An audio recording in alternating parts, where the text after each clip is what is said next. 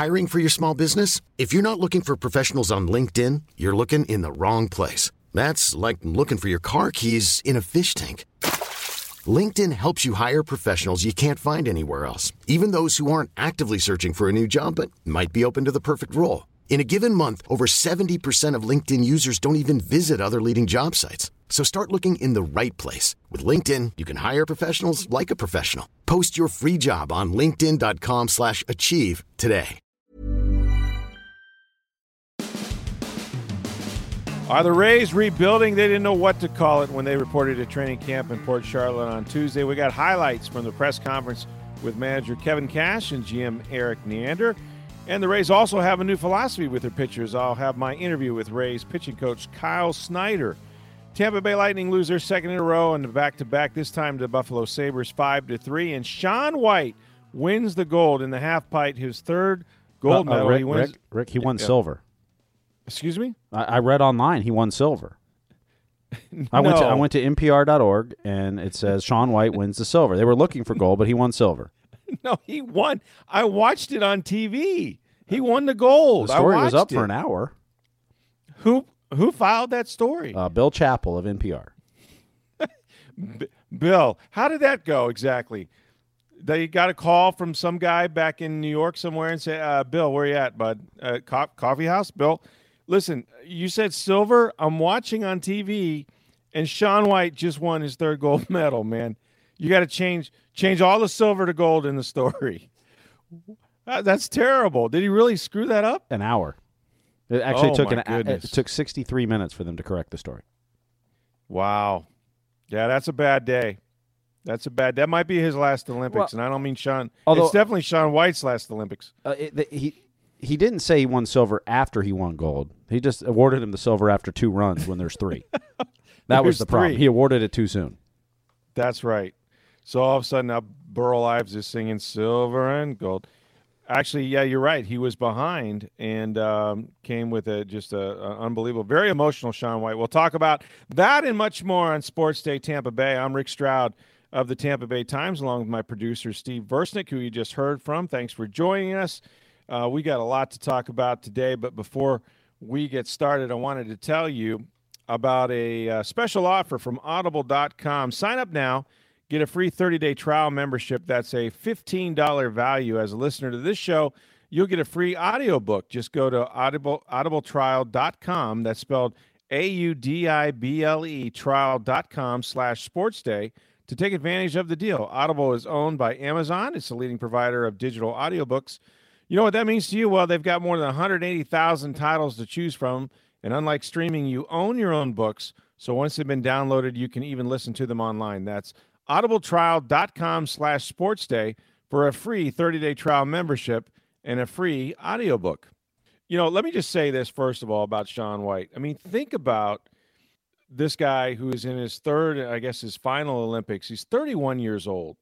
He didn't need to do this. The man is a walking, money press, if you will, with all the branding that he has. He does movies, and he actually busted his face up not long ago in one of the competitions before the Olympics, decides to come back, and it was incredible drama. I mean, this is the thing about, we watch this, if you watch the X Games, maybe you look at a little bit of snowboarding or whatever, but there's something about the Olympics where you realize that these guys, they got one shot at it, or in this case, they do three runs.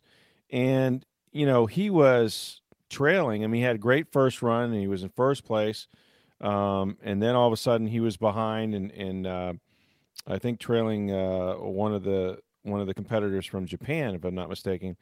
And then he pulls out this clutch performance with like a 97 something and ends up winning the gold. And the emotion from Shaun White, I just think it's to me, it's just the pressure that you have to be perfect. You got three shots at it, or this is the Olympics. This is your final run. It almost has to be a perfect score, and he pulls it off. And that to me is what's so cool about the Olympics. It's not that this is something you'll watch year round, but just understanding what this means to a guy like Shaun White in his final Olympics. It was drama. It was pretty cool. I equate him kind of to Michael Phelps. I mean, that over a long period of time keeps doing it over and over, and no matter the pressure, no matter the circumstances. Lindsey Vaughn's another one in this Olympics who dominated downhill skiing for women for years now, and she does it over and over again. It's incredible what they do, and just the longevity of it. And like I said, it's, you know, it doesn't matter which new competitors are coming up, the new hot star, they win. Mm-hmm. And I'll also say that I do some skiing, and it's about every 2 years. I'm really bad at it, but I'm on the snow on a couple of blades that, you know, you're going down a hill, and if you thought about it, you'd say this is really a stupid thing to do. But then you watch these guys on these snowboards, and the amount of air and just how high they go, and they're falling, and at any moment, like, you know, you're coming down on a block of ice on this piece of fiberglass or whatever it's made out of, I don't even know. And the amount of courage it must take to be literally flying through the air and doing all these tricks and spins and twists and all these things they do. I look at athletes, and I play team sports, and we follow team sports. We follow the athleticism of football players and basketball players. I'm telling you, I've not seen more courage from anybody than those that do exactly what Shaun White does. It's incredible that you would put yourself in that really death-defying position that many times. Any of these winter sports, I mean, whether it's the, you know, the downhill skiing, or let's say ski jump, or the luge. I mean, luge is crazy, right? I just don't. I mean, to appreciate it, you have to be on ice and understand just that is not the surface that you want to land on. First and foremost, you don't even want to walk on it, let alone be on a thin piece of board or something, but remarkable. So we'll talk about certainly that was sort of the lead of the Olympics, was Shaun White winning his third gold medal. So that was pretty cool. So the big news was that the Rays reported to spring training, and they will begin, you know, officially workouts tomorrow. A lot of guys down there in Port Charlotte, understandably so, throwing bullpens, taking ground balls, all of that. But today was the day that you hear from sort of the front office brass. And, you know, look, there's a lot of questions about this Rays team because things are not settled. In fact, they're very unsettled in baseball in general, but certainly with the Tampa Bay Rays. Nobody expected necessarily to have guys like Jake Odorizzi or Alex Colomé or Corey Dickerson or maybe even Chris Archer, you know, still be with this team when they reported to training camp or spring training as they have. And I'm not even sure. In fact, it's pretty obvious that the Rays aren't sure what's going to happen by the time they get to April. But today was the day that reporters got to sit down with Kevin Cash, with general manager Eric Neander, and sort of discuss what they're expecting. And it has been a very strange sort of off season, if you will, and a weird start of spring training. And so Neander was asked, what would be a success? What would be a successful season? The successes we have this year are going to depend on two things, the health of our veteran players and guys that have established themselves at the major league level. And then second, I think just the younger talent that we have, just how that breaks in, how that breaks through, and what they can provide. It's not easy to come to the major league level for the first time and have immediate success. And I think for us to compete, you know, we're going to need some guys to step up and provide that. And certainly the talent, I think, is there for that to happen. The talent is there, Steve. But what I'm wondering about is will it be there at the start of the season? I mean, in other words, how many of these young guys, whether we're talking about Willie Adames or Jake Bauer or, you know, some of the young players you expect to see, certainly there'll be maybe some pitchers that arrive and make the opening day roster. But as is the Rays practice, you know, with some of these younger guys, you almost expect them to start the season in AAA and then maybe be handled the way Longoria was or other Chris Archer, other players that, you know, you get an extra year towards arbitration, all that stuff. I don't know how many of these young guys he's talking about are actually going to be there on opening day. I don't think there'll be a lot of them on opening day, but you also have no clue what the roster is going to look like because – as you mentioned, several of these players you thought were already going to be gone, and maybe you didn't know which ones, but you know they want to pare payroll down further. That's no secret that they want to do that. It's $75 million they want to get down. Yeah. Right. So some people are going to have to go somehow, some way. Now, you can't just cut them. You have to pay them. So you've got to find somebody that can trade, but there's, you know, a million free agents out there practicing at IMG Academy that haven't signed yet. So until they do, it's kind of hard for many trades to happen unless there's a guy, there's somebody on your team that someone really wants that specific player. Yeah, it's going to be hard, and they're going to try to dump some salary as well, and we don't know if that's, like we said, going to include guys like Denard Span or Corey Dickerson. So hard to make out a lineup right now. Hey, our own Tom Jones, remember him? The guy from this very podcast at one time? He was down there, the Times sports columnist, was asking questions about possible moves, and I guess maybe that question had already been answered by Mark Topkin today. Eric, I don't know how much you can say. There are a lot of rumors about other trades maybe possibly coming. How actively are you involved in trade talks, and how might this roster look different opening day? Can I point you to Topkin's article? Yeah, look, there's, you know, this is the reality. You know, there's a lot that's unsettled just across all of baseball right now with the players that are out there, and you know, it's probably the top, you know, item on our job description, or to, you know, do the best we can with what's available, and to be make sure that we're considering all possibilities as we go forward. So that, you know, that could mean guys move out of our camp. It could mean just the guys come in. It's at this point, you know, it's about being active, being in tune with the market and what's going on, and just trying to make sure that we're as prepared as possible to do what we think is best for the organization. That makes no sense at all. That's basically, we'll see. Of course there's going to be moves. We got $75 million in payroll. We don't want to pay that. We're going to have to move some people. It's just, you know, we got to wait for the market to begin to move, and then we'll be a part of that, and we'll see how many prospects we can get back and whether it's worth, you know, dealing at Chris Archer or some guys that we might want to hang on to. But there's no question that this team is going to be active. And look, they've got Jake Odorizzi is going to be coveted by somebody. Alex Colomé, there's a lot of teams that are going to contend this year that need a closer. It's just a matter of waiting for things to start moving. But I thought it was a nice dodge a little bit by, you know, by Neander, who's obviously, you know, signaling that this is not, you know, this is not the way the team's going to look in April. That's called saying a lot without saying anything at all. That's right. And he did it very well. I sort of applaud him for that. So what would you call this then? Is this what you would call a rebuild? Is this, I mean, is the R word appropriate here? I think the successes that this organization has had over the last 10 years has been by way of young players stepping up and, you know, taking on greater roles and carrying us forward. And I think 2018 is no different than any year prior. So we've, you know, been very dedicated to building up our system over the last, you know, 3, 4, 5 years, and really throughout. It's something we know we need to do, but have really made some positive strides the last handful of years here, and think that that's something that can carry us forward. So, you know, how to, you know, label the year, I'm not so sure, you know, what would be most appropriate, but, you know, like I said, we've said it, you know, over and over, I think, throughout the winter, the young group we have, the young talent we have, and some of the established guys we have, the talent is there. Whether it can mature fast enough for this to be a, you know, really successful year remains to be seen, but we're really excited about the talent.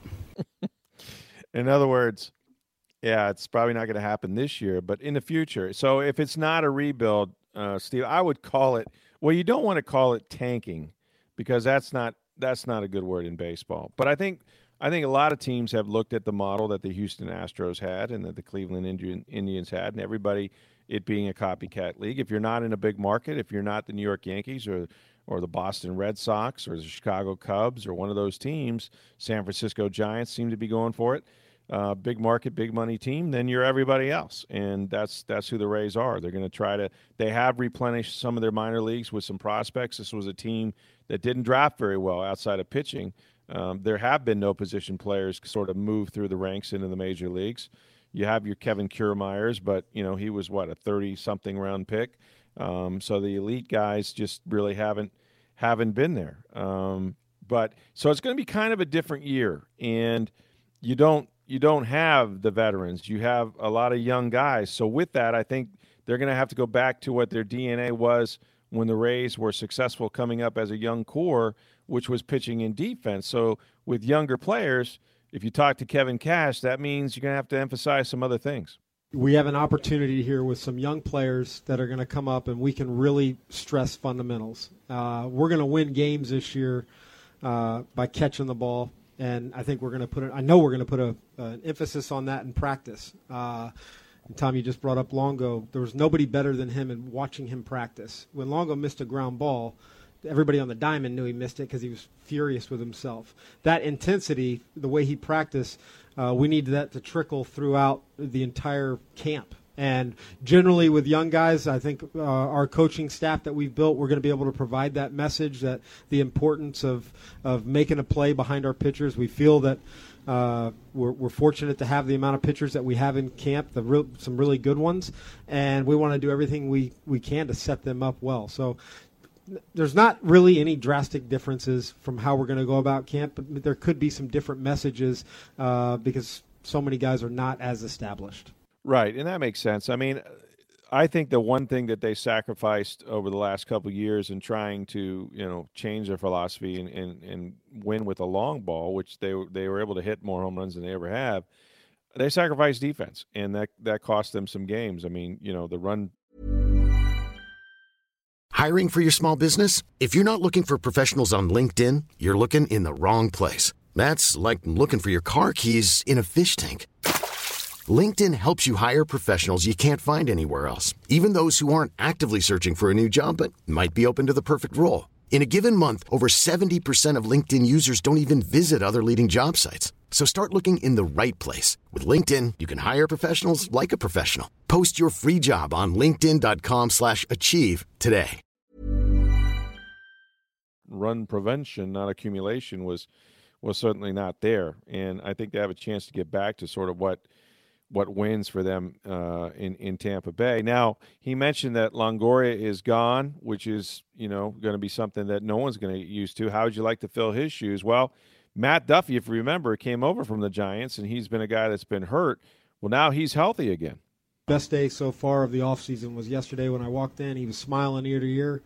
He took about 50 ground balls at third base. He took a round of batting practice. He feels great. Now it's on us, myself, our training staff, Joe Benj, to manage that, temper that a little bit. It's a guy that he's a baseball player. We said that multiple times last year. He's really wanting to get out there and play.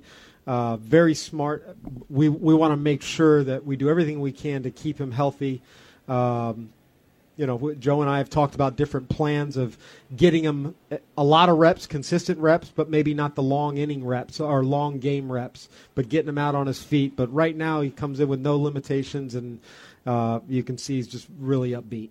Now that's a guy that if he stays healthy, he was a very good ball player. He's a guy that can hit line drives all over the place, has a little bit of power, really good third baseman, can play some shortstop if you need him to. So, again, if you have somebody that's going to have to fill those shoes, it's not going to be easy, but you're doing it with a veteran player who's already been established and has just been hurt for a couple of years. So if they can keep him around, that'll be great. I think the biggest change that the Rays are going to see, and the Rays have always been sort of on the cutting edge of the analytics, right? They began just the massive shifts in baseball, the defensive placement that you see now that's been picked up by everybody, and it's sort of by every team emulating that. Whether it's the Yankees, even the big market teams, that sort of took away what their edge was for a while. Well, now the Rays, and I think you're going to see this from the Cardinals and some other franchises, are sort of on this philosophy that, and it's one of the reasons why Jim Hickey isn't here, is because he wasn't a big buy into this. But I think you're going to see their starting pitchers be guys that maybe pitch 4 innings, maybe go through the lineup twice, maybe not face that 19th batter that usually means that the batting averages go up, and the third time around the order, you're sort of locking in on a guy, more matchups in the bullpen. So what is the pitching philosophy, Kevin Cash?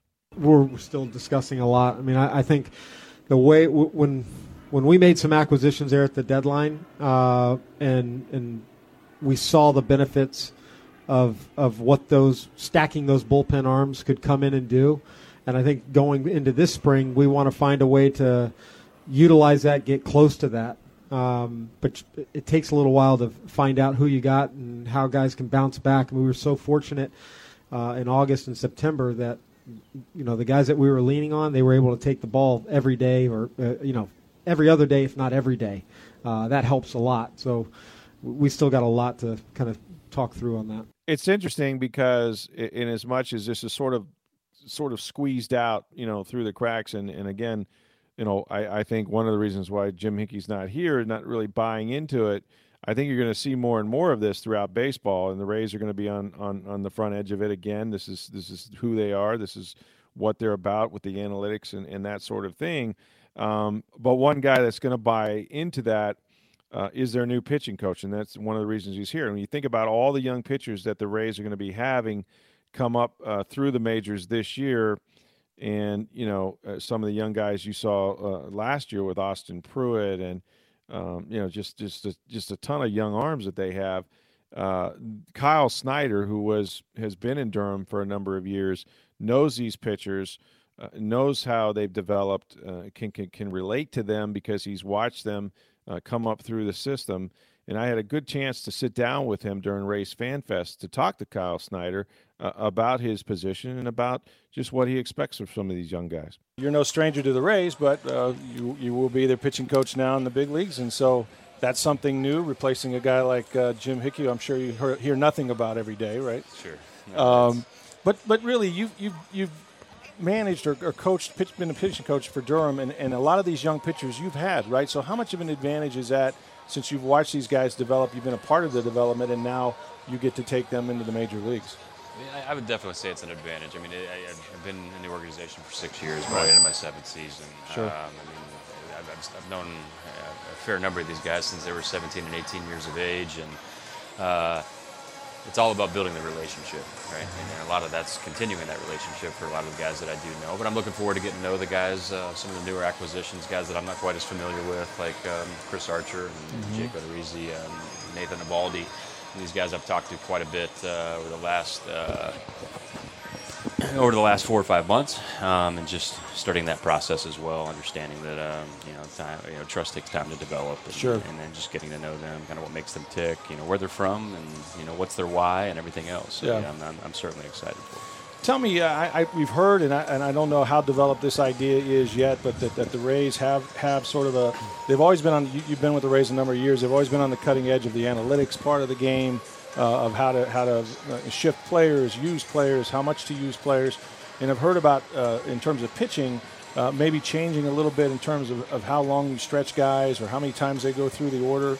Do you have any idea what sort of how that might look with starters this year, or how you will use your entire staff? Well, I know it's a lot of what we've discussed, the last few years, yeah. You know, just in terms of starting pitchers facing the 19th hitter, right. You know, and...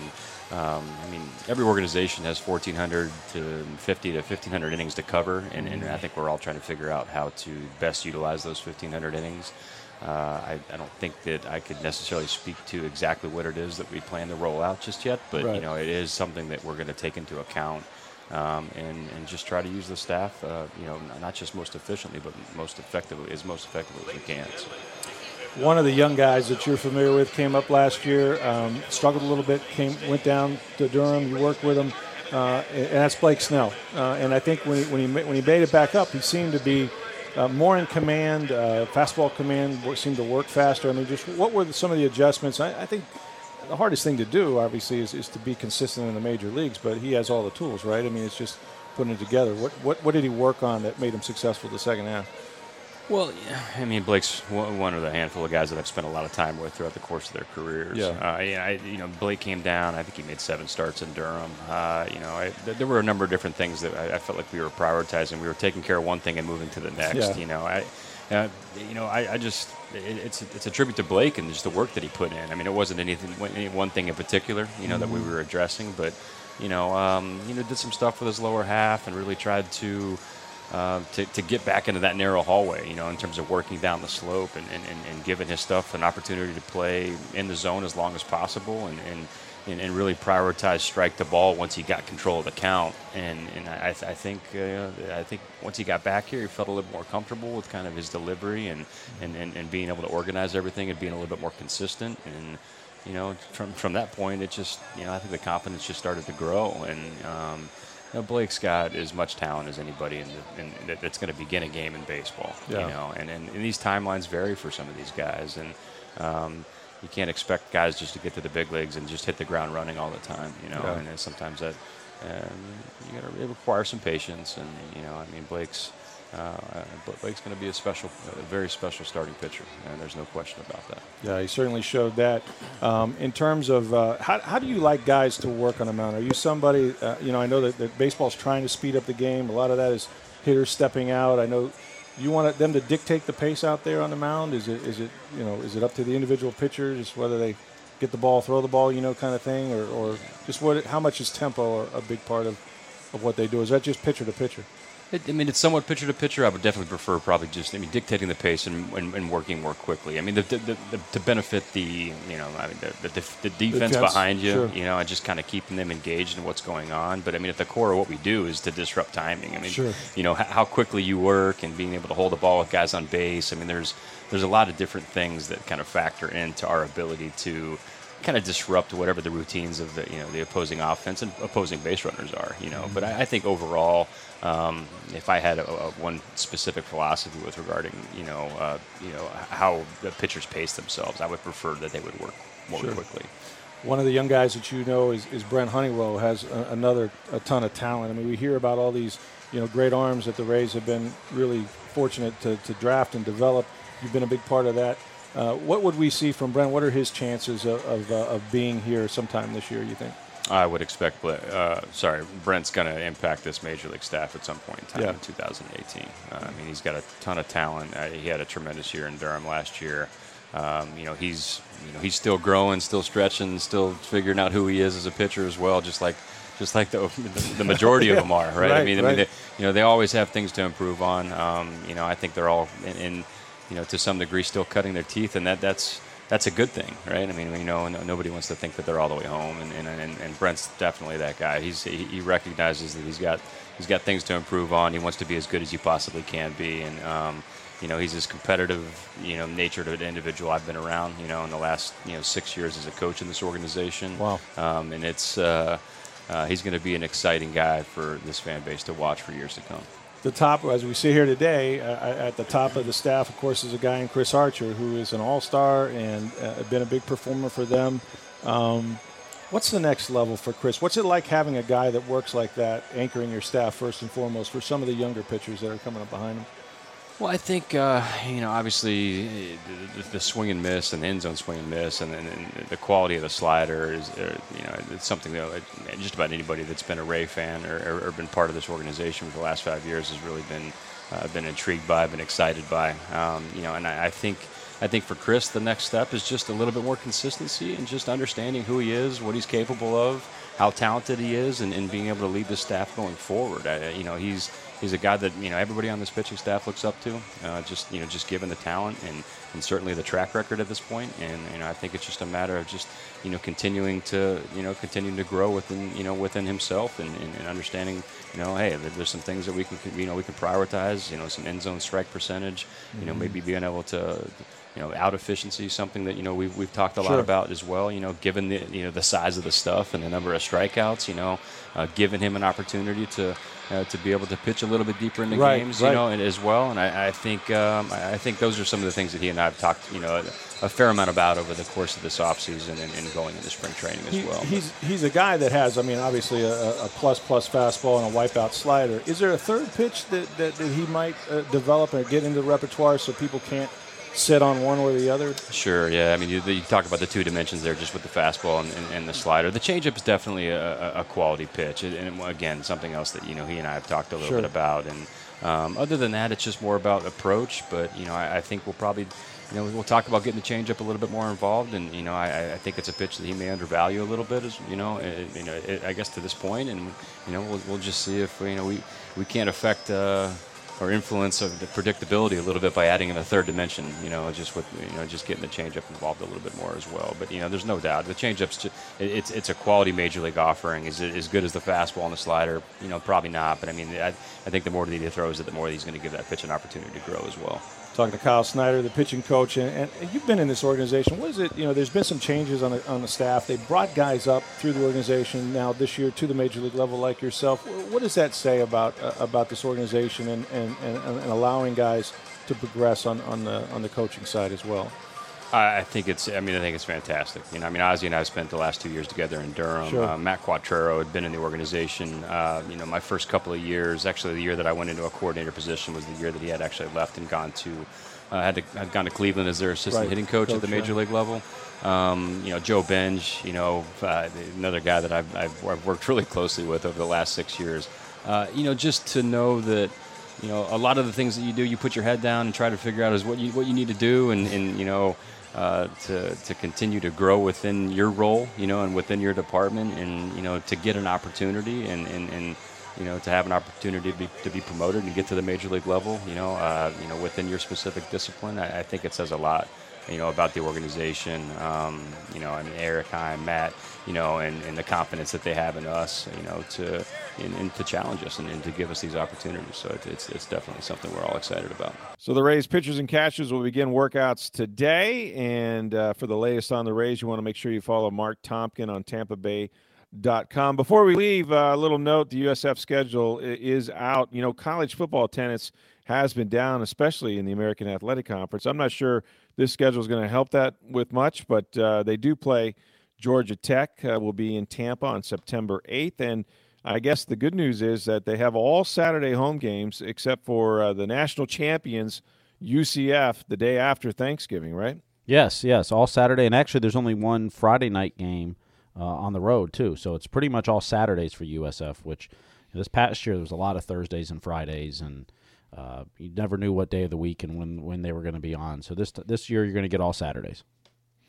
I hope they do well. I mean, I can't imagine, you know, them having a much better season than the last 2 years in terms of wins and losses, but they certainly need some people in the seats, and it'd be good to support those guys. Hey, we want your feedback, your questions. You can always reach us on Twitter at SportsDayTB, or you can reach me on Twitter at NFLStroud, or my email address is rstroud@tampabay.com or stroudbucks@aol.com, and lots of places they can subscribe to our podcast, right, Steve? You can get it on iTunes, Google Play, Stitcher, SoundCloud, TuneIn. TampaBay.com/sports always has the latest episode up there. So anywhere you get audio podcast, you can get it. Have a great day, everybody. Thanks for joining us. I'm Rick Stroud of the Tampa Bay Times for Steve Versnick. We'll talk to you tomorrow.